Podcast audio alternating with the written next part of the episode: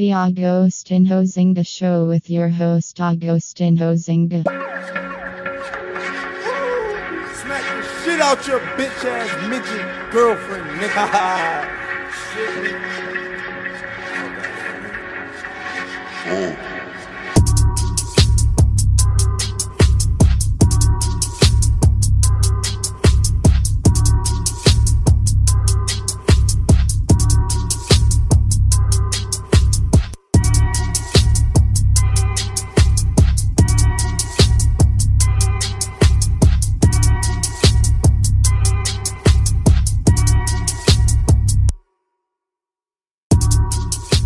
Hello there, welcome back to the Agostinho Zinga Show with I, your host, Agostinho Zinga, and this is episode number 725. That is 725 of the Agostinho Zinga Show, and I hope you're doing well wherever this lovely podcast may find you. I hope you are doing swimmingly. How am I? All good, all things considered. I cannot complain. All good, all things considered. I actually need to double check and see what the score is regarding my, you know, my illustrious and lovely country, Angola, versus Cap Verde. There's currently an African nations um, game going on, and I just checked on my flipping Google, and it seems like we drew nil nil away from home against Cap Verde. We are pretty crap. If we lose or if we draw 0 0 away from home against Cap Verde, it means that we're terrible. So, unfortunately, Angola, my country of birth, unfortunately were unable to score a single goal against the mighty Capverdians. Um, according to the match statistics, I see some stats here. Um, do we have any stats about the game? Nope. we have a lineup. We don't have we have a timeline, but we don't have any stats about shots and stuff because I'm curious to see how many shots on target we got against the mighty, mighty Capverdians.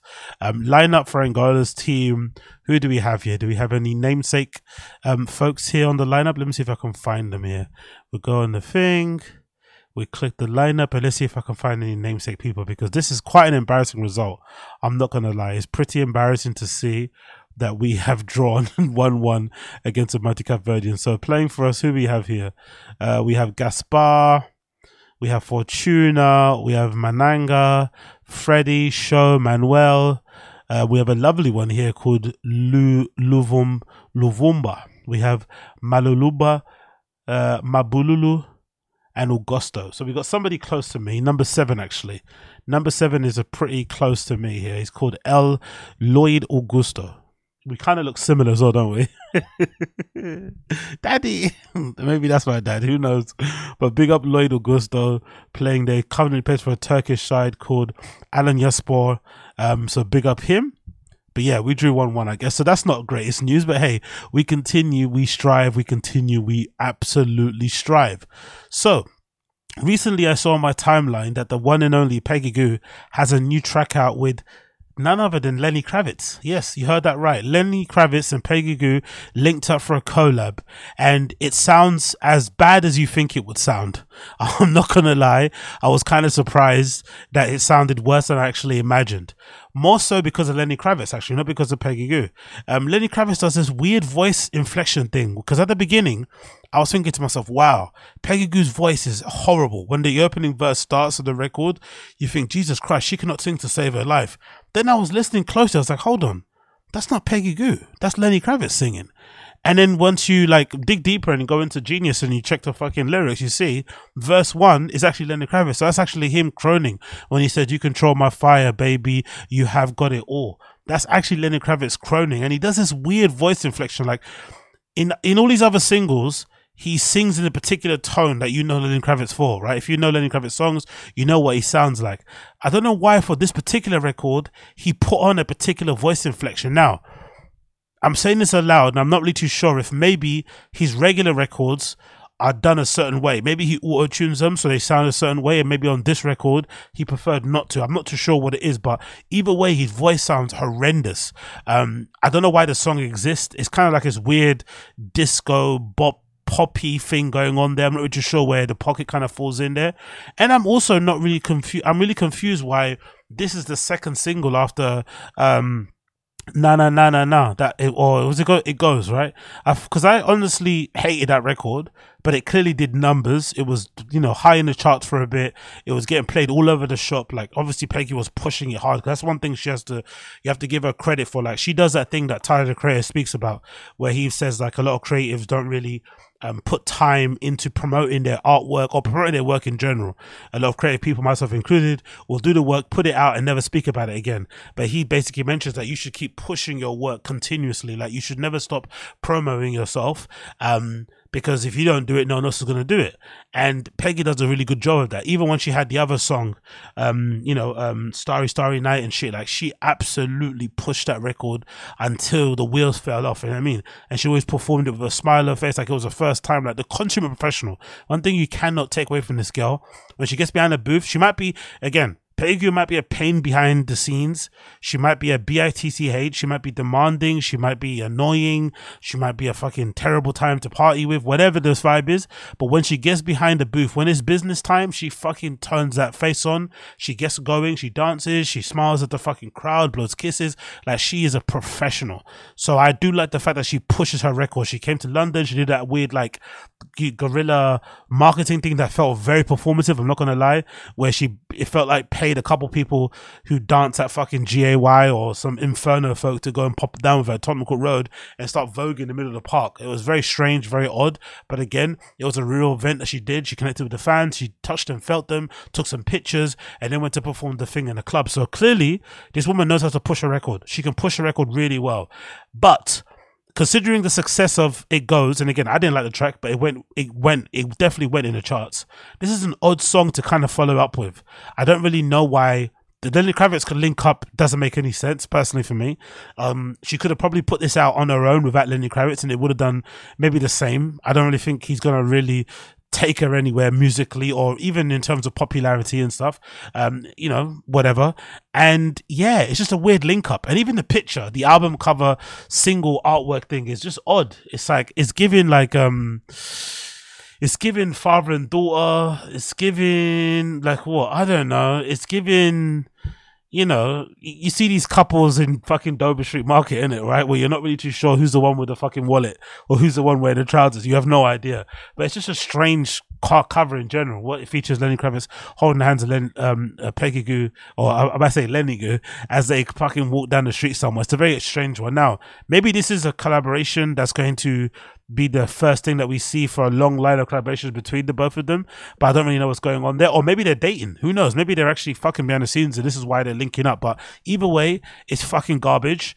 Um, really, really terrible. Maybe her worst song in her discography, I have to be honest. Especially after I checked the actual what, where's the actual discography? I think I've got it over here, right? No, there it is.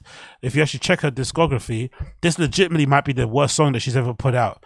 Um, let's start from um, it makes you forget, right? That's probably the one that everyone kind of knew her about, right? Um, Itgehane, um, you got Hanjan, you got Traveling um, Without Arriving, Starry Night, and then you've got Nabi. Well, what Starry Night got silver. Damn, son. Damn, damn, damn. Um, Nabi, you got I go, and it goes, it goes like na na na. And legitimately, this might be the worst one hundred percent that I believe in love again might be the worst record I've actually heard from Peggy, and usually she's really good at putting out decent singles. Again, maybe not the most amazing, you know, um, out there flipping artists in terms of creativity and shit. But when it comes to singles, she knows what she's doing. But this record just feels like a pointless waste of time, really. Even the lyrics, like the verse, um, the opening verse by Lenny Kravitz, you control my fire, baby, you have it got it all. You got my body and my spirit, winter, spring, summer or fall. You got me rivering for, to the rhythm, even when I'm feeling small. Oh yeah. You got me rocking to my rhythm and you got me feeling tall. The chorus, I believe in love again, I believe in love again. Oh, oh, oh. Peggy comes in tonight. You know that you're gonna find what you're looking for. You and I to fill your dance floor, baby. Please come on. I wonder what it is about DJing because this happened to like Nina, Nina Kraviz too. I wonder what it is about DJing, especially for the women in the industry.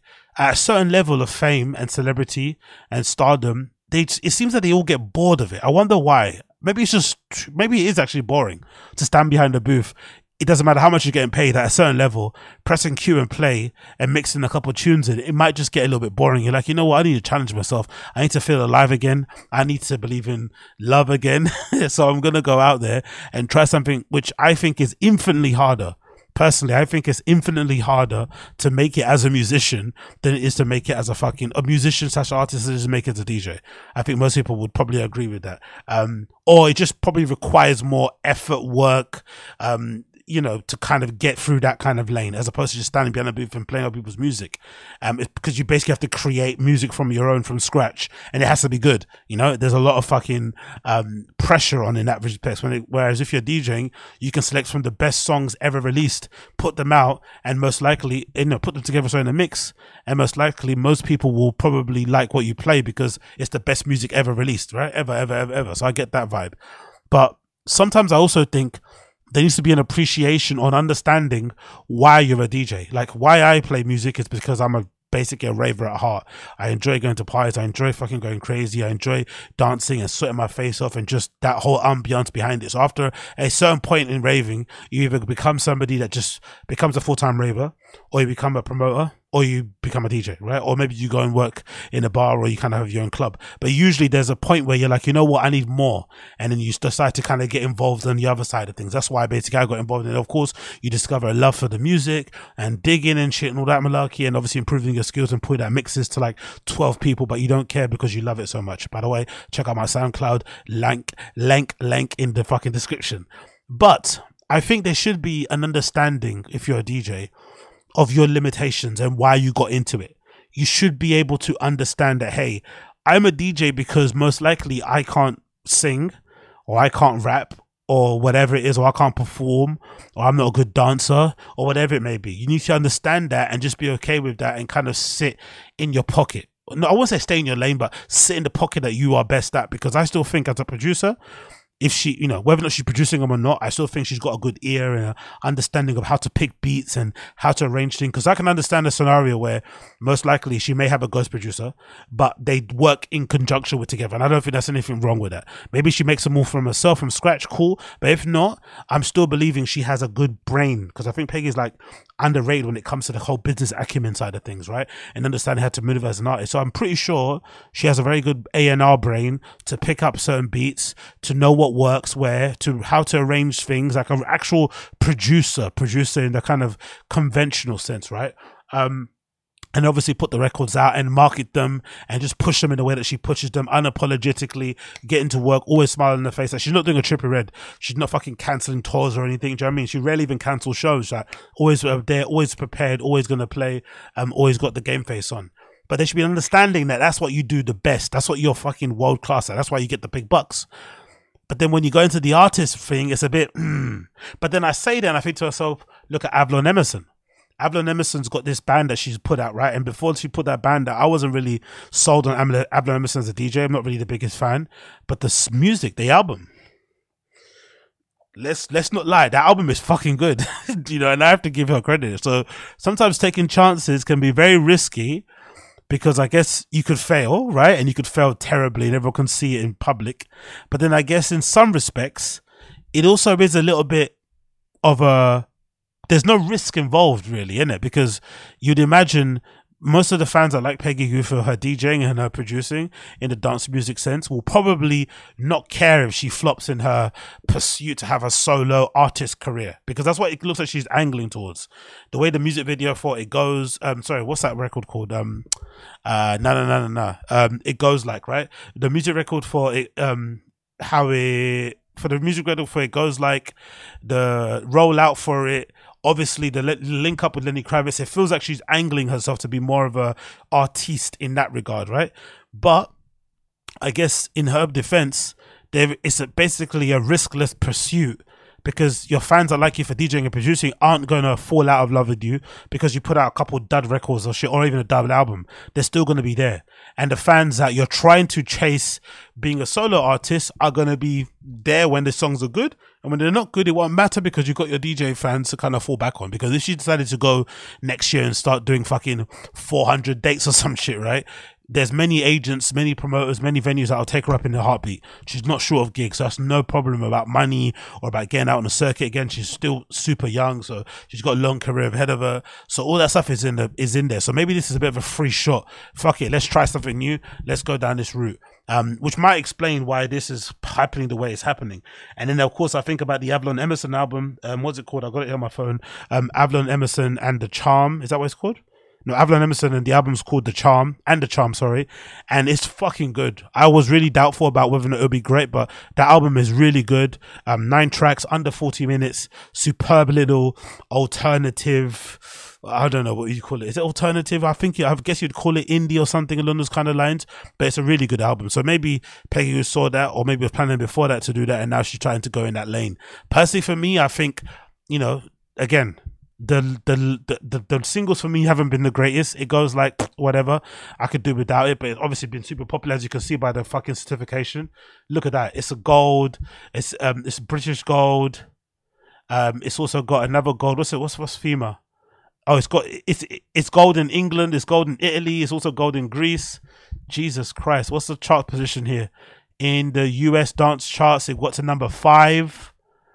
Um, in England, where did it get to? UK, got to number five too. Jesus Christos, bro. That's a really good result. So big up her. So I guess maybe I'm the one that's maybe not in the loop and doesn't really plugged in. But personally, for me, I didn't like the record. Thought it was a bit terrible. And if anything, um, it's another reminder of just how difficult it is to be an actual artist outside of playing music of other people. It's not that easy. Um, talking about things not being easy. Playboi Carti fans, myself included, Jesus Christ. The news that we all knew was happening sooner rather than later, actually. I think most of us had this kind of, you know, in the back of our heads that this is going to happen, but it's been confirmed now by Playboi Carti's camp, um, Opium, everybody, and obviously Kurrco have got the fucking link on there.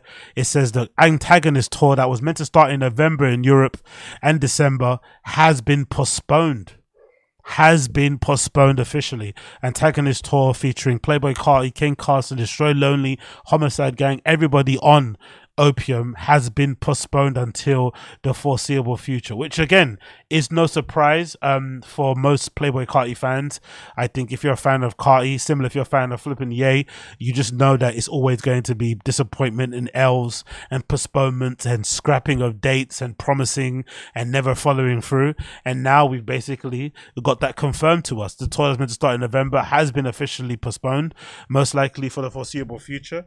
And we know what the reason is, isn't it? These guys are just too lit. They're making too much money.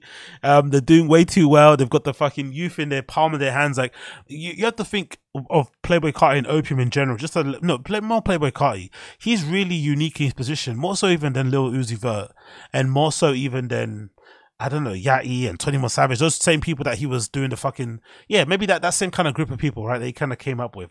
I don't say the cipher because he wasn't in that cipher, but he's in a unique position because he's one of the only ones in that group who doesn't really have to drop very frequently to keep his fans engaged. Like no fan of Carti is gonna jump onto somebody else just because he's taking long to release. Or just because he cancels certain things, like they're still gonna be there. Do you know what I mean? It's one of those he has those weird fan bases where they're not going anywhere anytime soon. So he can afford to take chances, go on a break, do this whole mysterious thing, and they're not really going to go anywhere. Where the other ones, you think they are more in the artist grind. Like they can't afford to take time off. Like they have to kind of keep putting out stuff and hope the fans don't go anywhere because, you know, that's basically the game that they're in. So maybe he take that for granted. Or the other part of it might just be Carti's lit in it he's probably out getting high. You know, God forbid he might be doing some other hardcore drugs and not just the party drugs. And you know, sometimes those things get a hold of you, and you you you get in your little goon room, you close the blinds, you invite fucking uh, you know all these fucking baddies around. You get their phones, you put them in a bowl somewhere outside of the room, get them to sign NDAs, and you just go crazy. You got eight balls and perks and everything all over the place. You got everything that you need. You're richer than you've ever been. You're in your mid twenties, like you're probably just enjoying the trappings of your fucking lifestyle. And then by the time you realize, you're like, oh shit, the tour's about to start, isn't it? I gotta start rehearsing. I gotta start going all the fucking final plans. Cause probably I'd imagine his agent or his manager is probably hitting him up to kind of confirm details like, hey, we need to confirm this shit with this venue. Are we going to go here? What sort of stuff do we need for the set design? Um, the fucking merch, all this, you know, the little fucking things, the details you need to kind of, you know, you need to dot your I's, cross your T's. And he was like, you know what? Fuck all this, man. I can't be bothered, man. Fuck this. I got a couple of fucking baddies in my room or in my hotel suite or in my house. I've got fucking Onyx, you know, um, playing in the fucking room next door by himself. Uh, I've got a table full of fucking, you know, rails of fucking coke lined up, perks lined up, MDMA, Molly, weed, lean, by the fucking truckload, right? I've got them in bowls that you can actually like a he's got lean in a bowl like a punch bowl. You can scoop your cup into and just kind of drink from there. he's already thinking, I don't need this, man. Don't bun this. I'm out. And then he just decides to jump off and then kind of do something else. I'm not. It won't surprise me um, that have happened. It's not going to be ticket sales because this is a very anticipated fucking tour. It's got everybody in the scene now who's really kind of pushing culture forward, especially the first three in Carti, Ken Carson, and fucking Destroy Lonely. Homixide Gang are still coming up. I saw, actually, they just dropped an album recently that's fucking banger. I think it's like, what's it called? Like the Second Amendment or something. I think that's what the album's called. Is it the Second Amendment? Double- yeah, that's no, sorry, the, the Fifth Amendment. Um, my favorite track on there has to be fucking B5. Ooh Bamba. But yeah, um, Antagonist tour um, was very, very anticipated. Carti obviously hasn't dropped in a while, so everyone's kind of anticipating to hear what he's going to be performing live, new tracks, just the performance overall. Um, you know, just seeing them perform live together would be fucking sick. Do you know I mean? Having Ken Carson, Destroy Lonely, Homixide Gang as openers, plus whoever else is going to join them, uh, you know, locally and stuff to fill up the fucking lineup would be fucking sick. The fucking, the set design would have been great. The show itself would have been great. The stage, sorry, the the backup dancers. He always had some really cool ones. The visuals, all that stuff would have been fucking sick. But unfortunately, it's all been postponed, and there's probably not going to be any update on this until middle of next year. Don't be surprised. Or according to fucking Akademiks, the actual update is this, which I'm very very doubtful on. I'm I'm pressing exit doubt on this one. This is courtesy of DJ Akademiks. I guess Carti decided to give him some information to put out there. Official press release says Antagonist Tour UK and Europe dates rescheduled allegedly. We haven't got rescheduled dates. It's been postponed We haven't got rescheduled dates. New album is coming soon. So no dates on the rescheduling, no no dates on this supposed album coming soon. Opium signees, Ken Carson Destroy Lonely, said to support the tour. So just repeating the same thing. So not really much of a press tour. You don't really get much information, but he put out an official press release via car via Akademiks to appease the fans and also gave the fans a new picture of himself, right?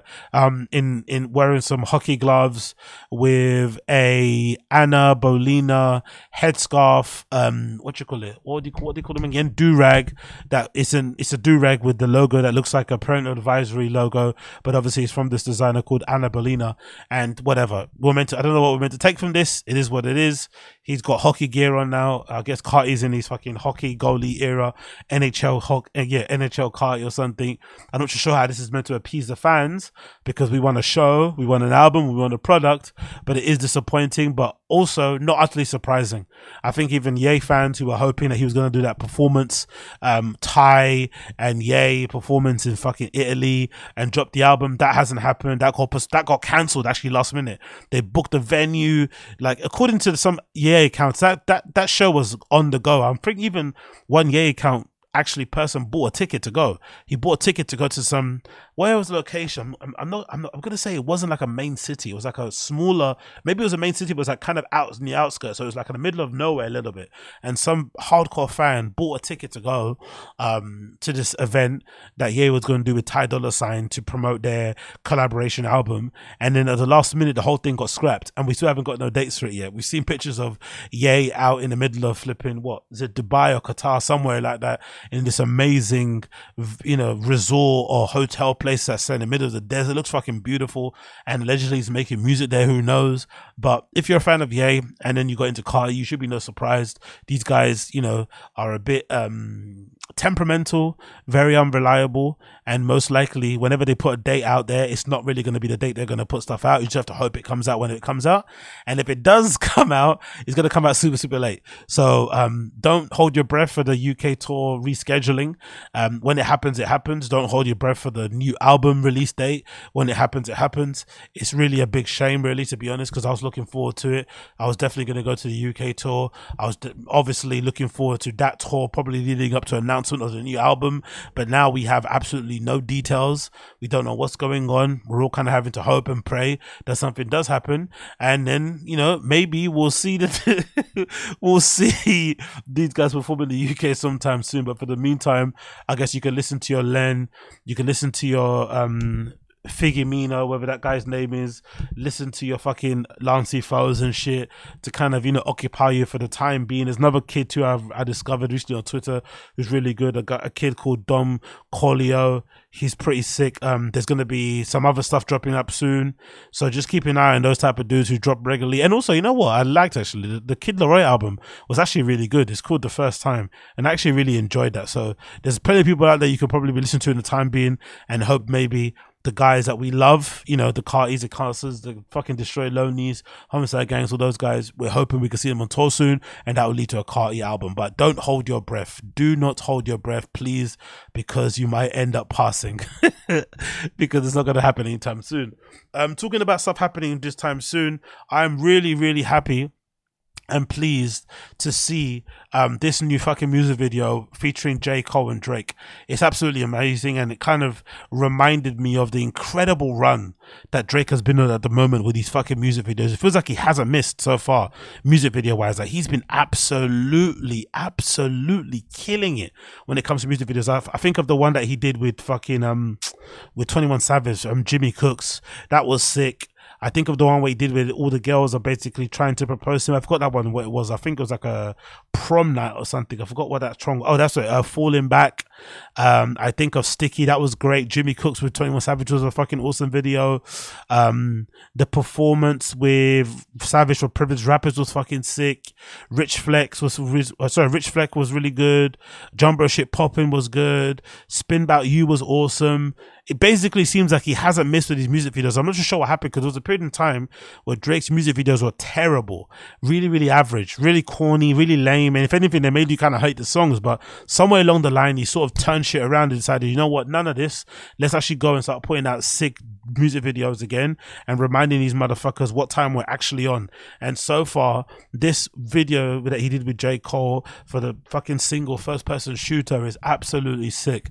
I love that how it's, it's basically two goats, you know, battling out throughout the entirety of the fucking music video. That's currently the theme.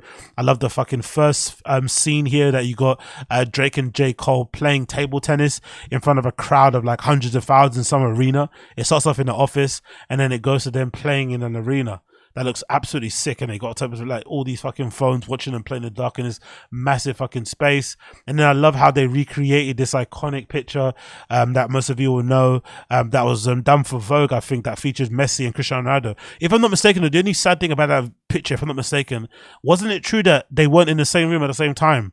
It was a photo shoot that they basically blended the images together. That was the only sad thing about it. Like, there's no actual footage of them doing the photo shoot together, if I'm not mistaken. But um, regardless, um, Drake and J. Cole recreated that amazing scene between Messi and Cristiano Ronaldo. That was really sick. Then you got this really cool little um, scene here with Drake and um, J. Cole looking at them squaring up for a fight, UFC type, type of thing. Um, Drake does a really good impression of a fighter actually crossing his arms. His shadow boxing is pretty good, but J. Cole's is terrible. You can tell J. Cole can't fight. Like the way he was fucking swinging in the air was horrendous. Like he definitely needs security. so he's definitely somebody that could trust his hands. I also love the meme bit um, where they're pointing at each other, like the Spider Man meme. That's done really well. Um, J. Cole probably put put the he couldn't put the mask on because he's got too much. His dreads are too much. Um, obviously fucking Drake did. That was fucking awesome. And then I also love the best bit for me was when it turned and the beat switched towards the end, and Drake obviously come flipping spazzed and went absolutely crazy, right? In that in that verse, he went absolutely nuts. Reminded, he actually reminded me why I love the song so much. I felt like as much as people complain and say that Drake should have come harder or that fucking J. Cole washed him, I think what he did really well in this album in general, he let the songs breathe. Like when somebody else would fit better, like even the Yeat feature. Yeat obviously spun on that verse, on that track that they've got together. But I feel like Drake did that on purpose. Like he actually is at a place now where maybe he's not as, what's that thing called? Insecure when it comes to his records. He's not really trying to outperform or out rap people. He's actually giving them space to do their own thing. And I felt like he did this with his J. Cole feature. Like he actually let J. Cole do his thing um snap and go as hard as he needed and at the end he obviously did his thing but it was more so, hey, what can I do to bring the best out of both of us on this track? And he spun and he did that shit. I love it. Um, I actually do love these pants. I think last time I remember him saying something along the lines of he makes them himself. Drake said he makes these pants as well. I think it was um during that interview with one of those um Instagram what are you wearing outfit type people. I think he mentioned he makes them himself, so he just makes them in different materials and shit. But I really like the pants that Drake's wearing these days, these massive oversized cargo things because they're kind of done in a shape that he obviously likes where they're really narrow at the top but they have this kind of bulbous, almost wide fit at the bottom, but they're also not super flary. They just look more baggy. That's something that I actually like. Um, I'm not really the fan, the biggest fan of the constant flare thing. I kind of like when they're just baggy. Um, uh, you know, they've got like a slim fit, but they're just baggy towards the bottom. So he cuts those really well. There's a really great scene. I love the bit where he's naming all the girls, and then the girls are all like the dogs in the fucking lift. That's really good, right? Carlene, Carlene, dun, dun. Like, he fucking snaps on that one. Um, that's a really good scene. Obviously, with the dogs coming out, and then there's a really cool scene here where Drake's at the top of the building, um, like Michael Jackson, right, with the with the fucking pavements um bits lighting up on the floor, and he's dancing and shit, and absolutely going crazy, and he's got this really amazing. He's got like it looks like a. Um, it looks like he's got like a bejeweled coach jacket on. Like he got a coach jacket and he got it basically done in sequence, which looks sick. I'd love to see that actually. If that's true, someone make that. Like take a classic streetwear staple, which is a coach jacket, and then cover it in fucking sequins. So it's all sparkly and shit. And he's also wearing the original Michael Jackson glove that he's got, um, performing to a crowd of people down below, right? He's got it here. You can I think it's like a baseball jacket. Maybe it's a baseball jacket. I'm not too sure what it is exactly, but it looks absolutely sick. But then I love the best bit for me is the statue because it reminds me of that, um, if you remember, I think around maybe it was yeah, was it? I think I think it was the album History actually. This is why I know some of Michael Jackson lore. During history, Michael Jackson was fucking, you know, biggest thing person out, and his record label um, decided for a promotion of his album, they decided to make this fucking huge statue um, that was really big. It was a big statue, and they had five of them, and I think they sent them to different parts of, of, the world. One of them came to London. If I remember correctly, they had it on a barge going through the fucking River Thames, and they had to even fucking stop the fucking um what you call it? They had to uh one of the bridges, I forgot what the bridges, had to kind of be um lifted up for the fucking statue to go through. And it was huge, huge, huge statue that was made. And it's kind of like in grey with Jackson's stat it's kind of the iconic pose that he does in that video that everyone kind of knows, the famous one where he's wearing the glasses and has that kind of metal admiral fucking uniform on and he's performing and he just stands there for like ten minutes, not moving, and everyone in the crowd is fainting and shit. It's that exact pose. They got that pose and they made it into kind of like clay you know cement type looking thing, and they had it flown or lo- you know put in five different locations around the world. And I think Drake basically copied that same statue, if I'm not mistaken. So you see the same thing because obviously made in grey as well. It looks fucking sick, and it's the same statue that he wore. No, it's the same pose that he wore in the video for um what's that one where he's wearing the fucking Virgil stuff. That's eight that's AM in Charlotte, isn't it? Yeah, ATM in Charlotte with a jacket that's covered in the V's, which is great as well because Drake's always fucking bigging up and honoring um Virgil's legacy, even more so than fucking Ye, which is awesome to think about that. And it really considering that Ye is a much closer friend to Virgil than Drake was, but Drake definitely does honor his name. But yeah, big up Drake and fucking J. Cole. Love the fucking music video. Absolutely well done. And I think the director as well needs to get a lot of credit.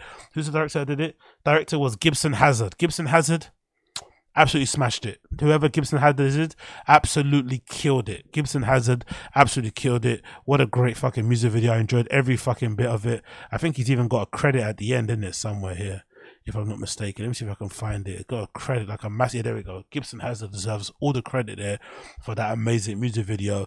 Um, of course, they're featuring J. Cole for first person first person shooter. Absolutely loved and enjoyed it. Absolutely loved and enjoyed it. Moving on from that one Let's talk a bit quickly about the New Balance and, and JJJound. We've got another pair about to drop. It seems like they've got a long standing collaboration um, agreement here going on. And so far, I've loved every single release. So, and I also love these. They're kind of done in this olive green, um, nubuck suede finish. Let's see if I can get a pitch up to load. There's a big one. And it kind of looks more like a nubucky as opposed to a suede, a bit more flat on the texture. The only thing I don't like about them is the laces. I hate the cord laces. A lot of people do these to kind of give the shoe an outdoorsy type of feel. It looks like it might have Gore-Tex on them as well, right? Is that a Gore-Tex label on the side there? I'm not too sure. It has a Gore-Tex label. It might look like a Gore-Tex label, but regardless, I think a lot of people do these kind of like cord laces to kind of give the shoe an outdoorsy type of mountaineering-ish type of feel. But I just think they're terrible to lace, basically. Like if you're gonna do um cord laces, you have to have the little um what you call it, the little spring loaded um, clip that you got, so you can just pull the laces through, and you don't need to actually kind of la- la- lace them yourself and tie a knot. Um, similar to how they have with Salomons and shit. I think that'll work out better, but I just don't like the laces anyway. The they look fucking horrible. But the only thing that is good with these is that this particular designer laces, where it's black and it's got the white dots or the white little threads on them, you can get that style of lace in like a regular nylon, cotton lace, whatever the material is made of laces, and obviously that'll work better. So if you do purchase them, you can probably swap these tubular cords for a tubular set of laces that've got the same designs or flat laces with the same designs. I think will work best because I don't really sure I wanna because again you can't really knot cords, especially if they're kind of springy and got elastic in them. They're hard to really knot. Um, so you're either gonna have to buy them your exact size so they don't slip off your foot, or you're gonna have to just walk like a duck or like a sneakerhead. You know, sneakerheads back in the day used to walk like a duck with the kind of your your toes pointing out and shit. Maybe it's the only way to kind of get them to kind of stick on your feet. But I do like the color combo. You got this again, like I said, olive green or I won't say olive green, more of a darker green on the out on the upper with a mixture of black. And I also love the black out because personally for me, when you have a black midsole, you have to have a black outsole. When it comes to New Balances, there's too much shit going on there to make anything else to make it work. So I do like they've got this solid, solid black midsole here, and obviously you've got the mesh on the other bits and pieces here, and I think maybe Gore-Tex underneath. So it's a good mixture of the nubuck, the leather, and the mesh going all on there in one time. It's a good little side profile also. They look really good. I like them. They look really, really bang. I'm not going to lie. I love, I love the way they look here. No idea on the release date so far. Oh yeah, it's Gore-Tex. You got Gore-Tex there, and the model is a 2002R. Um, that's their new model that they're pushing at the moment. I really like that. I like the kind of um, what what would you call this invisible seam here that's going on on the instep is really nice. Um, and just even the section of materials here, right? That's a good little mixture of the materials. You've got a little bit of maybe 3M here. You have got some mesh. Um, you got the nubuck, and then you got this little kind of rubber plastic um, heel tab counter thing going on there, and of course you've got the little addition of the fucking jound hit. Oh, and if I'm not mistaken, also if I'm not mistaken, that picture of J Cole and Drake. J Cole's actually wearing the Jound New Balances, isn't he? Yeah, he's actually got them on. Actually, the ones that released, maybe the ones before last. I think these are nine nine zeros or nine nine ones or something. I forgot, but it's actually got the. You can actually see the Jound label here at the back. So he's actually wearing a pair of the Jounds, actually, if I'm not mistaken, right? There's a label there at the back you can see. And Drake's wearing, I'm not really, I think Drake's wearing that brand of shoes that he um, has been posting on his Instagram. The ones that are made by like a small designer. They kind of look like space boots, obviously to match these big chunky jeans he's wearing. So it's got like was it, um Chrome Hearts custom jeans they're done. But yeah, J Cole's also wearing a pair of Jounds. So Jounds shoes are really doing a ting nowadays, and I do love again. Uh, maybe I would have preferred to have this Jound written on this kind of heel, t- this heel counter there instead of on the back heel tab. To be completely honest, but it's nice, I guess, because it looks like that heel tab at the back might be Gore-Tex. So it might be a 3M.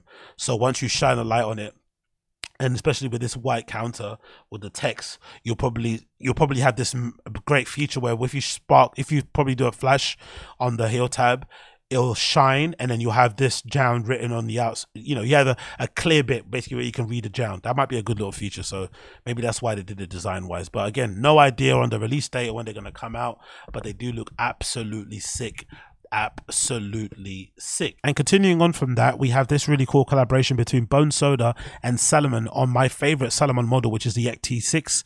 Um, XT4s for me feel a little bit or look a little bit flat. I don't like how they wear in. Um, they kind of lose all their shape. They kind of remind me of the old Converses before the 70s were put out. They had a tendency when you wore them too much, they would kind of just lose any kind of form or sturdy or rigidness they, they had. And then when they put out the Converse 70s, it felt like you could wear those things into the ground and they'll still have that really nice, almost triangular shape to them in terms of its kind of overall look. And I think the XT6 do the same sort of thing.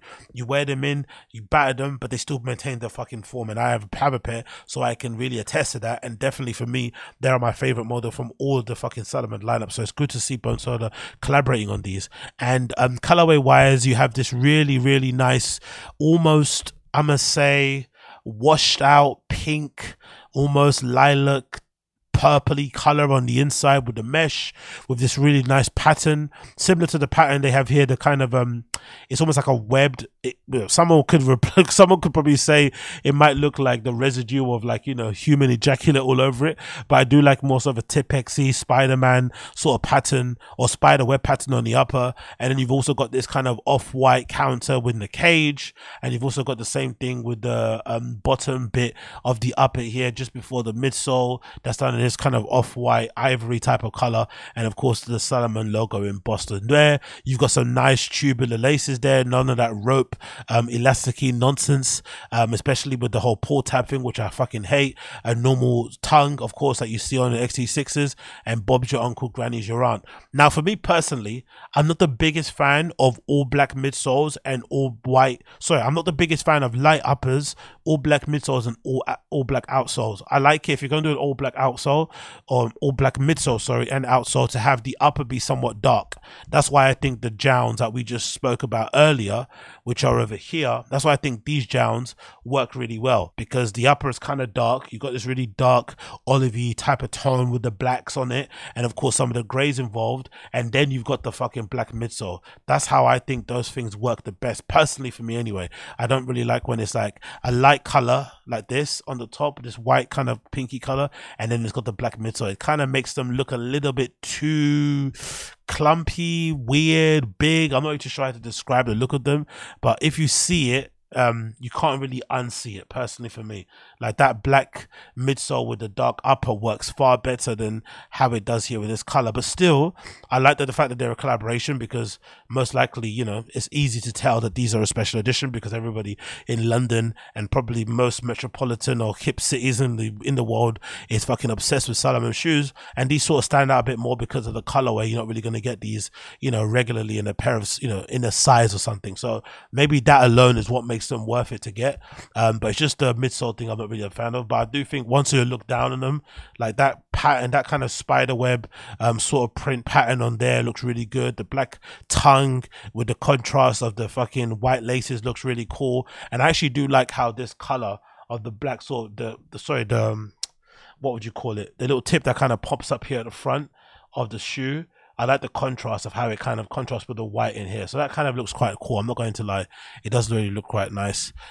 Um, let's see what they say here on the blurb. It says following the release of their collaborative friends and family RX slide, which is this one down below, right? I fucking hated this slide.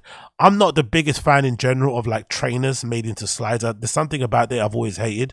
I think if you're gonna make a slide, make a slide. I hate the kind of hybrid shit. Like I think there's, I think even Nike put out an Air Force One that looks like a slide, right? They just fucking cut the back off and make. It's like, come on, bro. If you're gonna make a slide, make a slide. Don't just make one where you just take a trainer and you cut the fucking heel off. I fucking hate it. So never been a fan of that model. So I didn't really like that collaboration when they dropped, but I actually do like these XT6s. Let's continue. London-based creative imprint Bone Soda has teamed up with Salomon to unveil their second collaboration, the XT6 Expanse LTR. Salomon have some of the worst names for their shoes, isn't it? Why can't you just call it XT6? Why the X- XT6 Expanse LTR? I'm sure there's some technology, but they need to find a better way to call what to call their shoe models. They don't really have a good pop or ring to them. Do you know what I mean? Like Nike and Adidas still have them beat on that regard. Like XT6 Expanse LTR. I was like, come on, name them after a crave or something. Name, uh, just name a shoe after what's his name? Um, after the guy from fucking Aimé Leon He's done enough numbers for you anyway. Name a shoe after Joe Freshgoods, you know, the fucking JFGs or something. Like, allow the fucking LTR Expanse XT. It's like, Jesus Christ, sounds like Morse code. Anyway, continue. As a whole, the shoe represents a connection between being active, constantly moving, and living freely in a universal form. All right. It's exactly the same ethos Bone Soda lives by, having recently opened its own creative hub titled Dijonus. How how do you say that? Dijon Digions, Digions, a purposeful and modular space that allows like-minded people to learn new skills, connect with peers, and foster creative thinking. So like every other space, isn't it? But I like it. I like how you have to always kind of reinvent this idea of a collaborative space where you can buy zines and you can take little pictures of yourselves and you can shoot the shit, play cool music, maybe DJ in the corner, have some drinks, right? You have to always kind of find new ways to make those spaces make sense in the new in the new era. But still, big up them for putting it out there because I'm sure the kids are connecting with it and loving it. Let's see now. Bone Soda's latest creation with the Salomon has been unveiled to support the to support the foot, while this graphic web graphic represents the support of the community. Really? Bone Soda's latest creation from Salomon has been unveiled to support the foot, while his web graphic presents represents support for the community. Yo, uh, hypebeast writers need to be fucking. They, they need to be arrested and thrown in jail. Additionally, the shoe is an is an ergonomic approach to living life in color what's ergonomic about this? Like, I guess technically all shoes are ergonomic, but come on, bro. Um, designed with a full grain leather upper, the shoe has been crafted, provided long wear and durability, while the agile chassis, um, TM skeleton gives further stability. So basically, that TM skeleton thing is kind of what's that word? What was that Nike thing called with the fucking strings? It's sort of like their copy of that in it, that technology because I remember Nike had this technology where it was like um, these sort of web things or whatever that was on the. It kind of worked really well. I remember I had a couple of running shoes that had a sort of thing. I remember it was undercover running shoes, that kind of Gyakusou line, and they had this weird web design on the sides where essentially once you put your laces through the lace hoops and you tie them the, the, idea was that those little web designs had a bit of give in them so that they would kind of you know um, clasp your foot a little bit tighter on the outside so that they wouldn't move around too much. So i guess these free a type letters are the same sort of idea where they have some sort of binding in there or some sort of support or some sort of web system where when you pull them on the lace tabs, they sort of like tighten on the outside. Maybe, but it seems very Nike. I wonder if Nike are okay with them copying that technology. But let's see. The SensiFit TM is used to cradle the foot from the out midsole and with the lace system. See, that's what I said already there. Um, offering a secure, snug, and virtually customized fit. You can find a close look at the skeleton available, and it's going to be available on November 16th. So they already dropped. They probably already sold out anyway.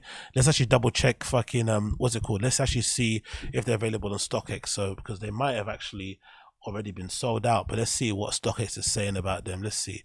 Uh, Bone Soda, New Balance. XT was it XT6 right let's see we've got the we've got the slide on here but it doesn't seem like they see have the XT6s even though it says on November 16th what day is it now is that why I'm bugging out Oh, it's a seven. Yeah. Okay. So the rest have dropped already. So why aren't they listed on here? Did they release already and no one's got a pair yet to resell? Probably. Maybe that might be the case. But you've got the slide here that's already going for. Let's see how much the slide's going for in terms of resale. Let me get up on the screen there so you can see with me. So we've got the um, Salomon RX slide that was also a collaboration with Bone Soda, the 3.0. If that's how bad the 3.0 looks, I'd hate to see what the 2.0 looks like. Because honestly, I hate sneaker slide type of things. Like, they look fucking awful personally for me. That'd actually look better as a sneaker because it's got that nice little sock neoprene design here. But as a slide, no thank you. I don't want to slide like that. I actually don't want to slide that fits that snugly, actually. I want my slide to be loose and, you know, have my feet kind of, you know, I want that kind of sound where my feet are kind of getting clapped, you know? That's what I want. I don't want these fucking snug slipper neoprene, neoprene type fucking gizmos on my toes. Give me something to slap on. Okay, so far we don't have the StockX one. All right, fair enough. I'm waiting for the price on these to see what the price is. not telling me. Unfortunately, my computer is loading like an absolute snail. But yeah, we don't have the other Salomon shoes. They're not actually listed on here, to be honest. Let's see if we can kind of get them up on here. But let's see if we can get them up on the search. Let's see what we can find here because I'm surprised that these aren't available to purchase right now, actually. Especially on StockX. I thought they'd have them already available once they've already dropped on the 17th. But I guess maybe I was the one that was incorrect and in the know and wasn't in the know. Maybe it was me. Maybe it was me. Yeah, so far only one shoe there from Salomon. Okay, fair play. Well, I guess you have to check them out when they do release in general. But so far, I have no inkling as to when they're going to drop or if they're available to purchase right now. It doesn't actually seem like that's the case. Um, we don't actually see them anywhere here. Okay, let's see here. Um, let's see what Sole Retriever says in terms of location, whether you can fucking drop or whether they're available to purchase. Maybe they're not even available on resale sites because no one actually went to resell them. Okay, they're available to release to buy now. Was it released once? One site released already on Salomon in the United States and nowhere else. So you can buy them now and go and slam. Your Slam Jam are selling them. Okay, cool. For how much? One sixty five, one forty five. Damn, son. They are not cheap, are they? 145. Oh no, they're 160 actually. Even more expensive. Damn. Bone Soda XT6 Expanse. Vanilla. Okay, a vanilla ice, the color. I thought it's like an ivory. It's more vanilla ice. And the, the purple or the pink is more of a pastel lilac. To be fair, they look really good here. That product shot, I think the lookbook images don't actually do them justice. I'm to be honest The look lookbook images kind of dust them out, but these product shots from Slam Jam, they make them look far better. They look really hard. I actually love that whole entire black midsole, especially with the shiny plastic. Um, you know what's that? What's that technology called? ACS counter thing on the back. That looks really cool. I'm not gonna lie, these look really nice. I'll, I'll actually wear these in a heartbeat. They look really cool. Oh, and the back heel tabby thing, if I'm not mistaken, is that sort of like a what's that material there? Is that like a suede? Different nubucky suede? You know, I'm a sucker for nubuck and suede, but that that I like how it's kind of dyed a little bit here on the outside. So because I'm assuming once you wear these out, especially if it's different materials, you have a different type of um, wear and tear and aging and whatnot and dying on certain parts, similar to how the Tom Sachs shoes were, where they'll purposely per- pick up dirt and age in different ways. So you have these different tones and shit going on there. I really like these, man. These look really, really fucking cool. And you got a nice little bone soda hit on the tongue there as well. Yeah, these are really nice. These are one of my favorite New bands I've seen in a while, to be fair. Very, very well done. So big up them. You purchase them if you want. Have they actually got them on my side still here? Uh, emo went back and said, okay, cool, all sold out. My size all gone as well. fucking cunts. But yeah, big up them. Absolutely love them. Um, can't wait to see what else they put out in the future. Moving on from that, we have this really cool feature update as well, courtesy of Over and Under regarding Lil Yachty's Air Force One. So, if you remember, there was a episode of what was it? I forgot what episode, what show it was. I'm gonna say it was a random show of one of those like sneaker store somewhere in America where American rappers go and buy like expensive shoes and shit, right? Um, one of those kind of resale stores, and they had like a little interview with Yachty as he was walking around looking at stuff to buy and whatnot. And I think he mentioned in the interview, let it slip, that he's got a collaboration with Nike coming up, and. Uh, I was curious because he's in a bit of a different phase in terms of his style. He's trying new things out. He's experimenting with his shoes a bit more, and he's kind of got his own little style thing going on at the moment. So I was curious to see would he decide to go for like an a legendary sort of shoe model, or would he try and do the cactus plant flea market thing? Because I think he's poss- he's capable of doing that. The lane that he's in now, how he's kind of you know the kind of frequencies vibe he's on now in terms of creativity and his inspirations and his looks overall. I feel like he could easily decide to go. You know what? I'm going to go the cactus plant flea market way. Instead of just doing the bait model, I'm gonna go and put out my own shoe similar to the flea two and just see what that does. I thought that was what he's gonna do, like he just make his own model from the ground up, maybe using the base of a sneaker that already exists, but kind of fleshing it or kind of you know adorning it with things to make it look a bit different. But he hasn't. He's actually gone the opposite way and decided to go into the archive and do a collaboration with obviously one of my favorite sneaker models of all time when it comes to Nike models. Um, my kind of top five, I always say, are the Jordan 4s, the Air Trainer 1s, the Air Max 90s, um, the Air Force One, and I guess my last option would be the Huarache, the original Ellie. Those would be my probably my favorite Nike models of all time. But the Air Force One is definitely up there, especially the low. I think the low is by far one of the best Nike models ever. I think that pan- the panel design is far, you know, that particular model and the shape is exceeds anything a dunk could do. I've always been surprised why dunks seem to be more popular nowadays with the current trends in Air Force Ones, considering the amount of options you can get on Air Force Ones, considering the looks, considering the versatility, the shape, you know, the extra bit of height it gives you, the sturdiness, everything about it looks fucking sick. But one thing I do love about this Yachty collaboration with Nike for the Air Force One is how simple it's been done. The execution is what really impresses me because it seems like he's a real sneakerhead because this looks like an inspiration that he would have maybe got from some of the older Nike collaborations from like maybe the late 90s heading into the early 2000s, especially some of the CO.JP ones.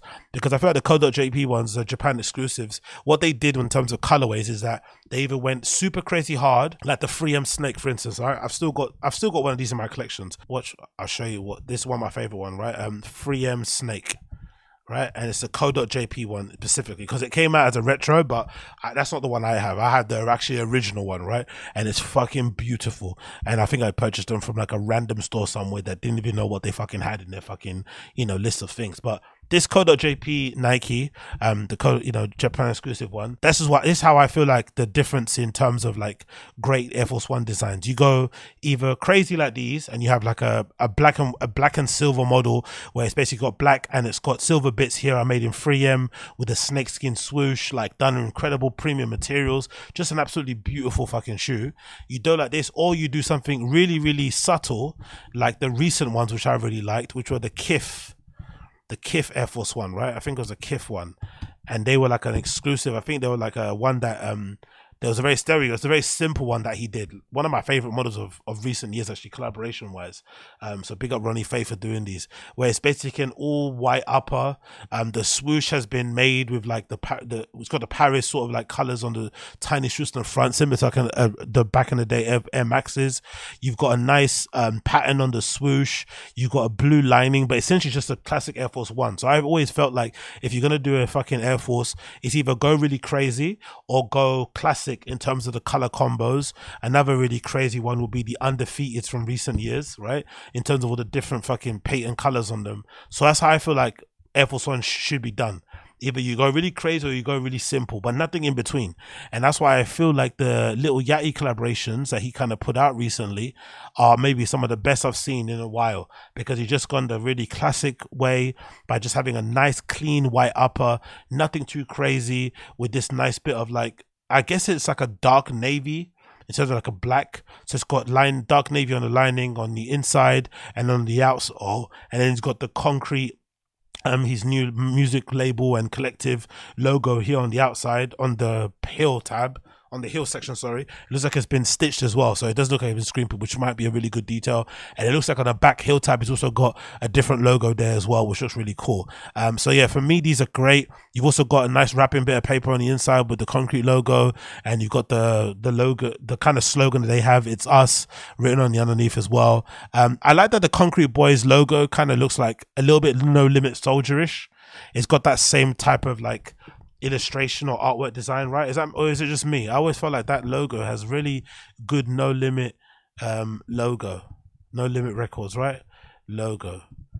It's got that great kind of like almost amateurish, simple sort of design to it, right? In terms of the the kind of illustration, it kind of reminds me a little bit of that maybe that's where the fucking inspiration for the logo came from. But I really like the kind of no limit s kind of vibe behind the logo itself. No, don't you like it? I think that looks really really sick. So big up Lil Yachty for those. Let's see some more pictures of them actually. So again, mostly an all white Air Force One. Um, I'm cons- I'm considering. I would imagine the upper material is probably made of really nice premium leather, so that obviously gives it a nice little bit of a panache or whatever it is on the up on the upper there.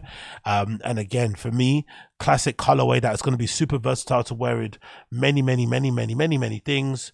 Um, I loved, I loved the, I, I just loved this combo, all white with the. Because I remember in the past there was a collection that they did previously where it was basically this. It had like different the same outsole with the same insole kind of colorway. So all white, the outsole be red, inside to be red, like these type of flips, and they would look really cool. So maybe that's where the inspiration of it come from, or maybe there was another. Is it like an Air Force One mid?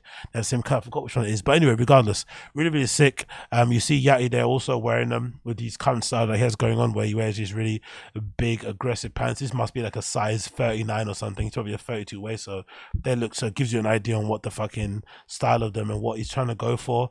Um, you can kind of see some of the references in terms of the years and stuff. This is basically an outfit that you would imagine people would would wear in the fucking 90s and 80s and stuff. That's the kind of vibe everyone's going for. And the shoes actually match what he's going for in terms of vibe. I also like that vintage pinstripe, um, what's you call it, pinstripe hat on he's got. And actually, that's really cool too. But the shoes themselves look really great. No idea on when they're meant to release. Um, his collaborator for his podcast, Mitch, has a really cool little funny competition going at the moment where he's um, auctioning off or raffling off or giving away a pair of Concrete Boys Air Force Ones for the person who can send in the picture of the best BBL, and people are just sending floods of pictures of girls and stuff online and who, who they think have the best BBL, and he's going to judge and give the shoes away allegedly next year Halloween or something, which is funny. But yeah, um, I love them. They look really cool. I would instantly buy these. These are definitely within my lane. Air Force Ones are my favorite Nike model, um, top five for sure, and these look really great. I love them. They look really, really fantastic. So big up Lil Yachty, great collab. And again, I'm surprised because I honestly thought he was going to go the cactus plant flea market way or the fear of God way and just design his own shoe from the ground up. But the fact that he's taken a classic Air Force One and did this is fucking sick. And to be fair, it's good too because it matches his style. Um, if you would have done a mid or a high, it would have made sense because he likes to wear these big baggy pants. And I feel like to me, um, Air Force One lows are the best when they worn with big baggy pants. I think Air Force Ones, uh, Air Force One mids and fucking um highs are probably done best when they're worn with fucking aka skinny jeans so you can get the whole look of the shoe. So you don't have to cover cover them with pants and shit but i feel like if you're wearing big pants and they cover most of the shoe definitely go for the low definitely go for the low. So i'm definitely a fan of them and can't wait for them to officially come out when they do come out. I'm hoping that this is not a family and friends pair. I'm hoping this is the pair that hits retail and we're not to got a, we're not to get a regular pair that doesn't have the logo or all this sort of nonsense. Like just bring these out to the public. Let the public buy these also please. That would be great and I'm assuming. Oh, actually, I saw on the on the tongue label too. It says it's us. I didn't see that before. That's really cool too. I uh, got a feeling too there'll be some merch associated with this. So maybe the merch is that hat as well. Maybe the merch is that hat, or maybe it's this um jumper with this old with this old logo. It's a crewneck jumper too, so it's not even done with raglan sleeves. So it's nice little boxy 80s type of shape in the marl grey. So maybe this is all part of the collection as well. Maybe everything he's wearing maybe even the pants as well. Maybe the pants are all part of it. You never know. So let's wait and see what happens because this looks like a Nike offices too. That might even be his house. I'm not really sure, but regardless, um, I'm curious to see what happens when they officially do drop because I will definitely be purchasing a pair. I will definitely, definitely be purchasing a pair. So I cannot wait for them to officially drop. Cannot wait to them officially drop. Um, continuing on a Lil Yachty news. This is a little bit more of an of a uh, you know a bit underwhelming news to be honest. Um, there was recent leak came out, I think it was free via Tremaine, about a um, cat denim tears and cactus plant flea market Levi's collab, um, and it was called a giant red tab.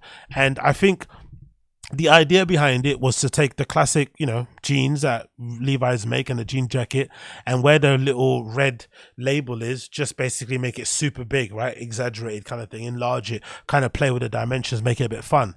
And I thought the technically the idea made sense or whatever maybe. And I think the other thing was always to take the stitching and do the same thing. So wherever the yellow stitching was, you'd make that really enlarged so that it kind of covered most of the fucking jean jacket and the pants.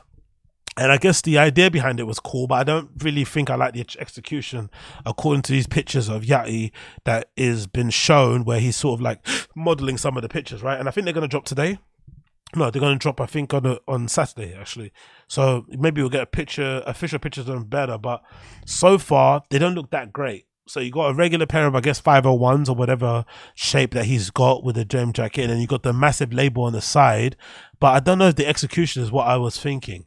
Um, obviously you see some of the big things here. So where you'd have the little tab on the inside of the pants will be there. They kind of made it a bit bigger, so it kind of extends across, extends basically across the whole length of the back pocket, even bigger. Levi's written there, and then you've got plant written there on the inside too. And I guess maybe you're gonna have tears on the other side. maybe it'd be Levi's tears, plant Levi's kind of going on there. Um, and yeah, they just don't look as good as I thought they would look personally. Regular shape Levi just a big le- pull tab in the same sort of color, I guess makes some sense. But I just thought they'd look a little bit cooler than that. I'm not really sure what I was what I was hoping for, but I guess it's not that. That's the only thing that's a bit disappointing. They don't really look as great as I thought they would look. And there's also pull tabs in random places. There's one on the arm, underneath the arm. There's one on the inside here where they meant to where you meant to button it up and stuff. So I'm not really sure what's going on there in terms of that. I guess just to be fun, just to kind of poke fun at it and not really take it too seriously. Maybe that's the whole point of them. But I don't know. They're not really that great to me. They're kind of a bit of a disappointment in terms of the look and how they basically um, are made to be. It's not really the best personally. I'm not really. I'm a bit underwhelmed to be fair. That's basically what I want to say. They're a little bit underwhelming, so that's a bit of a concern. But I guess these are coming out soon, so you'll be able to see them, you know, better in more detail. And if you want to purchase a pair, you can. They're going to be available from the 18th and 19th on the Denim Tears site when they eventually do drop. When they eventually do drop. Anyway, that has been the X Zing Show episode number seven to something. Was it? I think it's seven two five. Thank you for tuning in. If it's the first time tuning in, you know what to do. Smash the like button down below. That'd be greatly appreciated. Underneath my voice, you will be hearing my tune of the day. You can see details of that in the in the description. Links to all of my social in the description. Links to the story I was talking about in the description. Links to the Patreon description and all that good stuff. And I'll see you guys again very very soon. Take care for now, people. Peace.